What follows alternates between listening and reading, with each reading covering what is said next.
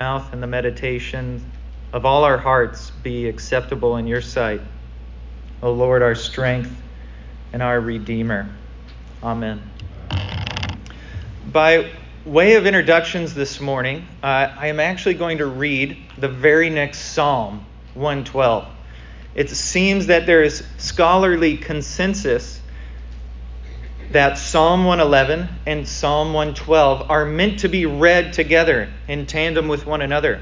Some have even given them the names, the twin Psalms. I, I believe that is because of three dominant reasons. The first is they start with the exact same refrain Praise the Lord. Second, they are both what are called acrostic poems, which means that each line of the poem starts with a successive letter of the Hebrew alphabet, something I had to uh, learn in seminary. But um, and f- finally, and possibly the most convincing, is that they are theologically and thematically connected by the call to wisdom and the fear of the Lord. For Psalm 111, that is in verse 10. And then Psalm 12, verse 1, connects it. And then counts it out the rest of the nine verses. Listen to Psalm 112. Praise the Lord. Blessed is the man who fears the Lord, who greatly delights in his commandments. His offspring will be mighty in the land. The generation of the upright will be blessed. Wealth and riches are in his house, and his righteousness endures forever. Light dawns in the darkness for the upright. He is gracious and merciful and righteous. It is well with a man who deals generously and lends, who conducts his affairs with justice. For the righteous will never be moved, he will be remembered forever. He is not afraid of bad news. His heart is firm, trusting in the Lord. His heart is steady. He will not be afraid until he looks in triumph on his adversaries. He has distributed freely, he has given to the poor. His righteousness endures forever. His horn is exalted in honor. The wicked man sees it and is angry. He gnashes his teeth and melts away. The desire of the wicked will perish. Hearing them together, then, you can hear why they are called twin psalms.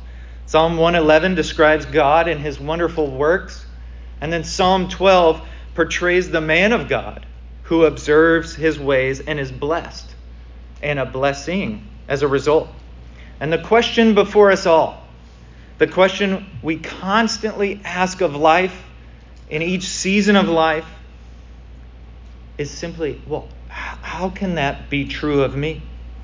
How can I receive such wonderful blessings? How can Psalm 112 be the reality of my life? And the answer to that lies in our passage this morning. You must first, foremost, praise and fear God's great and glorious name. It is the foundation of the Christian life, it is the beginning and central anchor of our existence. Psalm 111 teaches us that the revelation of God's nature through his works and his laws beckons us demands us, calls us, summons us to praise and fear his great name. Let me say that again.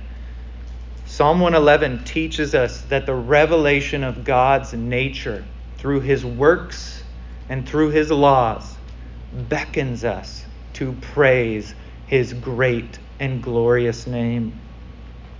Let's take a look now at how that shows itself in our passage.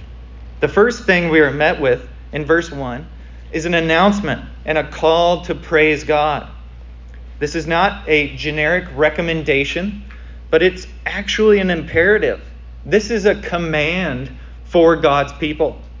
And the psalmist had a personal response to this command, a, a resolved commitment to thank and praise God both privately with his whole heart and corporately amongst God's people by saying, I will give thanks to the Lord with my whole heart in the company of the upright, in the congregation. I want us to notice both are important and vital. They go hand in hand. If you privately praise God, it naturally lends itself to being accompanied with the praise of God amongst the community of God, and vice versa. And notice there's, there's a teeter tottering effect. If, if your heart is full of praise, it will enliven the company of praise, and vice versa. When you come in the company of praise, it enlivens and fills your heart, and they work together. But I also want to notice an implication. This is cause for concern if we have one without the other. If that is the case, it actually questions the validity of the private or corporate praise we offer. I would even submit that when we have one without the other, it reveals who we praise all along me, myself, and I. If we praise God privately and not corporate, we praise God for how it makes us feel, and only when it benefits us. However, if we praise God corporately only, it is because it, well, frankly, it makes us look good in front of other people. Went to church, checked that one off the box. Good Christian. Both, both kinds of devotion will flicker in storms if you have one without the other, because neither give themselves wholly to the fear of the Lord. But for what exactly is the psalmist praising and thanking God for? It is one of the dominant themes running throughout the Psalms this psalm. It is God's works and his laws. The psalmist believes it is reason enough to praise God. In the ESV, the word work is explicitly stated in Psalm 111 five times and implied two to four others. That is, nearly every verse of this psalm is about what God does. The works of God in Psalm 11 can be divided largely into two categories, which will function as our first two points this morning. First, God's work of creation and providence in verses 2 and 3. And then, secondly, God's work of salvation in verses 4 to 9. To our first point praise is God's exclusive right as creator and sustainer. The word for work in verse 2 is one of the most commonly associated with God's work of creation. And God's work of creation testifies to his existence and should cause us to praise him. And everyone, actually, believe it or not, knows this. This is what the larger catechism is asking and answering in question 2 it asks this How does it appear that there is a God? And then they answer the very light of nature in man and the works of God declare plainly that there is a God. Think about the vast strength of God's power made evident in everything he created. The things plainly that that plainly declare his praiseworthy existence. Mountains, stars, planets, solar systems, the ocean, Marianas Trench, rainforests, tsunamis, hurricanes, gravity, ants, DNA, microorganisms, the eyeball, taste buds, feelings, and emotions. Creation testifies to the powerful, self existent God who does great work that we are dependent upon. And that should cause, and that alone should cause us to praise and thank Him for His creative work. The thing I find most fascinating in creation is, is weird, maybe, but it is, it's actually human consciousness. I, I think it is so puzzling yet simultaneously, simultaneously wondering that it keeps me coming back to it over and over again. The idea that, just bear with me for a second, our thoughts, like our rationale, perception of the world, is uniquely, entirely unique to ourselves. I mean, yeah, we share common experiences and so forth, but I am thinking, feeling, perceiving right now as you are. And they aren't being doubled in somebody else's body around the world, nor were they by somebody in the past. Like it's not a microchip in our brain that, you know, just gets taken in and out upon life. I mean, that's really weird. But then let, let's push that out for further for a second. In eternity, you will consciously worship God. Yet glorified, hopefully refined and better. But you, you how, how you think, perceive, will be sanctified fully, but you will stand before the Lord of glory. You will behold him. You will worship him. I mean, that that's incredible. And the same could be said for those who will not bow their knee. They will consciously enter eternal damnation. And they will be aware of that reality forever. I mean, think about that. As weird. But that mind boggling reality is, is often how the Bible speaks to creation. It is a mind boggling reality, and hence its praiseworthy reality points to the infinite wisdom and power of God. Remember the book of Job and his plight? When he finally gets a word in edgewise and asks God, Hey, uh, what happened here? Remember what God speaks back to him? He answers a four chapter discourse on creation. Job, were you there? Job, do you know how this works? Job, do you even get this? That is because creation testifies to the powerful, self existent God who does great work. And it's worthy of all our praise. However, that, that dependence is the built in, logical, and hence praiseworthy deduction of creation that both modernity and post-modernity have failed to comprehend.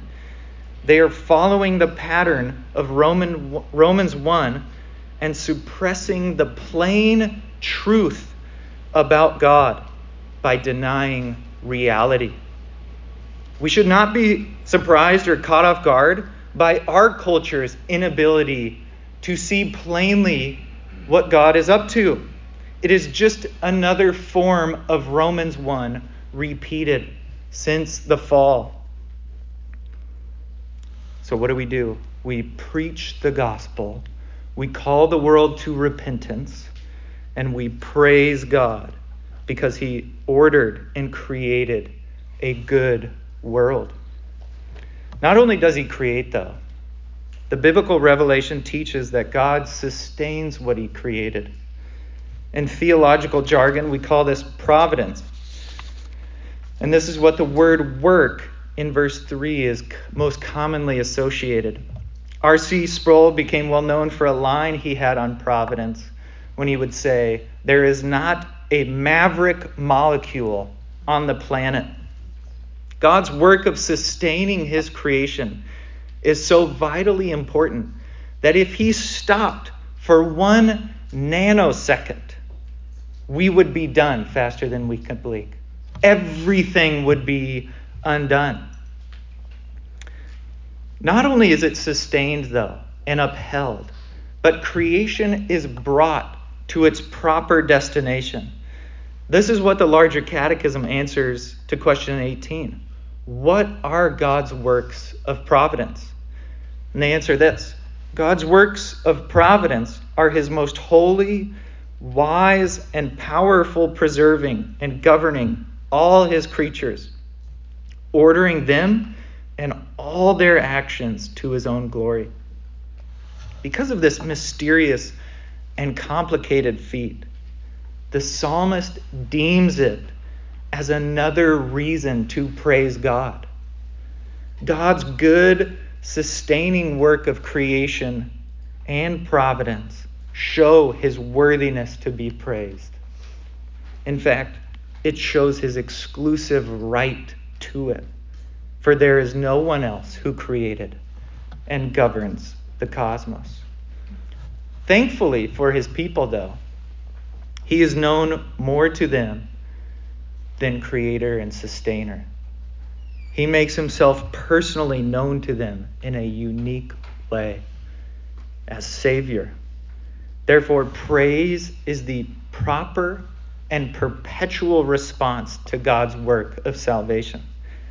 Verse 4 to 9 shift from creation to providence and address God's work of salvation, which is made evident by the subject matter.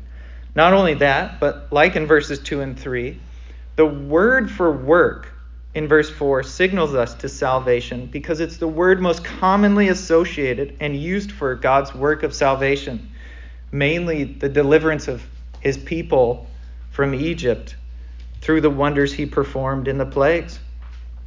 Verse 4 says, He has caused his wondrous works to be remembered. Now let's pause there for a second and think about the Exodus salvation. God promised to Abraham in Genesis 15 that his people would inherit the land he was sojourning after being slaves for 400 years. And that time had now come. Now, wonder after wonder was brought forth down upon Egypt, while Israel in Goshen was spared.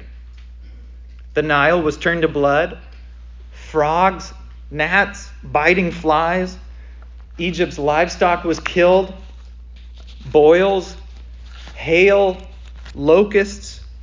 Then the lights went out, and darkness covered their land. But God paused right before he put the final nail in Egypt's coffin, and he caused his mighty works to be remembered. He memorializes all of it in the Exodus 12 encounter with the Passover. And it was so as to say that what he was doing would have a lasting impact upon the nation. And it was the hallmark experience for God's people. The Exodus was their true experience. It was what God did in history for his people, and it will be remembered because God instituted it. And its worthiness of praise never dims. Salvation is always significant and grounds for praise. Amen? Amen? He not only memorialized it with Egypt, after with the nation of Israel in the Old Testament, though. He also did it with true Israel in the New Covenant. Every time we drink the cup and eat the bread, we proclaim the Lord's death until he comes. We proclaim God's great and wondrous work of salvation. Now, we celebrate the greater and permanent salvation that Egypt was only a shadow he has provided us with not just food along the journey, but eternal manna brought about by the covenant enacted on better promises. We have been brought to heavenly Zion, where we will never be exiled because the Son received the covenant curses on our behalf. His precepts are established forever, but they are no longer written on tablets of stone, they are written on our hearts. Brothers and sisters, praise God. And the praise of God is the proper and perpetual response to his work of salvation. Because if we have that, we have everything we need. No matter what comes our way, whether financial or relational issues, failing health, a job that not quite living up to what we'd hoped, family members or loved ones that it's kind of tense, whatever it may be. And that isn't to say those things are trivial either. But the people of God always have an abundant reason to praise Him because they have salvation. Every other blessing in this life is just a bonus. The psalmist doesn't just stop at the great and wondrous work of salvation. The psalmist recounts God's gracious and sustaining action towards his people after Egypt as well. Verse 5 and 6 give us a picture of God providing for Israel's need along their journey and his subjugation of the land. Verses 7 and 8 recalls Sinai's revelation of the law and the people living accordingly on their pilgrimage and in the, then in the land. Then verse the first two lines of verse 9 give us a nice parallel statement to verse 4, echoing and framing this salvation section. He sent redemption to his people. He has commanded his covenant forever.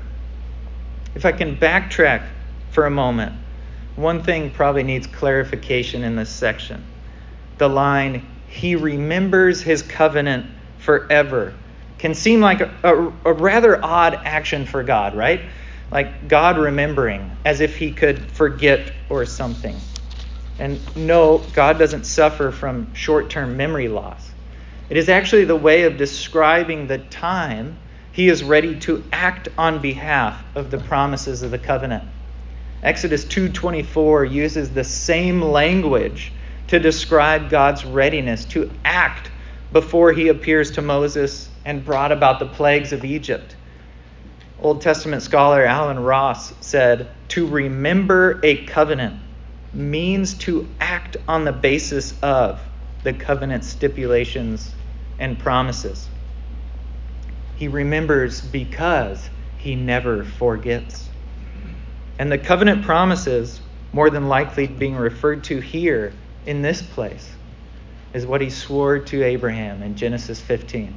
He alone went through the animals that day. Abraham was asleep, but God swore a promise to him. But there's one thing we need to finally ask ourselves, isn't there? How does this materialize into our lives? How do we appropriately praise God with the entirety of our being, with our whole heart, as the psalmist does? I think it comes down to one phrase and the psalmist's call for wisdom the fear of the Lord. This is our final and third point. Praise flows from fear of the Lord and directs our paths forward. This is rather important in our day and age because fear of the Lord has fallen on hard times. Am I right? Fear God? Nah. Jesus is my homeboy. Could I, I anyway. Fear of the Lord, though, is much more than just not making a silly t shirt.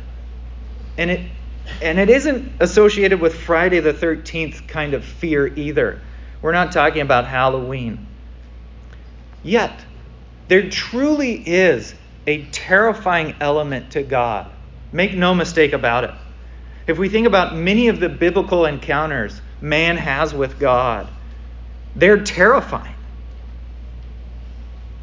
Sinai, Isaiah in the throne room, John before the risen and glorified Lord, they are all terrified and undone by his majesty. And this is exactly what the last verse of verse 9 is spelling out to us. Holy and awesome is his name. You could translate it properly. Holy and terrifying is his name. And that would not be a stretch. That is a right translation. Yet, to his people, when this is understood along God's character, fear is properly understood as not just terrifying, but it forms in our hearts a humble submission and reverential awe and honor to God's superiority and greatness because he calls us to himself. And the nature of God revealed through creation, providence, and salvation is good. Look at the different ways the psalmist speaks of God's character eternally righteous in verse 3. In verse 4, he's gracious and merciful. In verse 5, he's faithful to his word. Verse 6, he's powerful beyond nations. Verse 7, he gives faithful, just, and trustworthy laws. Verse 9, he is holy and awesome. The revelation of God through his works and laws shows us that we fear a God who is good and beautiful and lovely. He is magnificent to behold. The fear of the Lord anchors our praise and directs our paths. I think fear of the Lord, I think one of the reasons why fear of the Lord is intricately linked with praise is because it distinguishes true praise from flattery. Or, like Mark was talking about earlier, just giving superficial lip service kind of praise. For some reason in our culture, we think that we can honor and praise a king without submitting to his ways. I'm not talking about perfectionism here, but in any kingdom, even God's, that is ground for punishment we must realize obedience, praise, they go together. Maybe I can illustrate this last point and bring this sermon to a close with a story. When my wife was in college, she had a class where she was paired up with a blind couple to help them with a few day to day tasks every now and then. The man went blind medically, but was born and lived in poverty his whole life and faced quite an enormous amount of struggles throughout his life. The woman was shot in the face and left to take care of her children on her own. Yet, despite all of their misfortune, they, they would be eating in Sizzler, get starting talking about God, and lo and behold, they would throw up their hands and with tears on their face praise God right then and there. And this had a profound impact on my wife. But why would they do that? Because they feared God above all else. And their eyes were fixed on Him as the creator, sustainer, and savior of their lives. With salvation, they both realized they had everything they needed. Psalm 112 was their reality, even though life on this earth was not that pleasant for them. They had all they needed. Their priorities were in alignment because they saw God as creator. They saw God as providentially sustaining his creation. And everything they had was due him. They could not will their own existence. It reminds us of that hymn. Turn your eyes upon Jesus. Look full in his wonderful face, and the things of earth will grow strangely dim in the light of his glory and grace. And this is what the psalmist is doing for us, reminding us about the grandeur of God through his works of creation, providence, and salvation which give us eternal reasons to sing his praises. We can rejoice with all of our hearts along with the psalmist because the revelation of God's good nature through his works and laws beckons us to praise and fear his great name. Let's pray. God, we praise you for you are good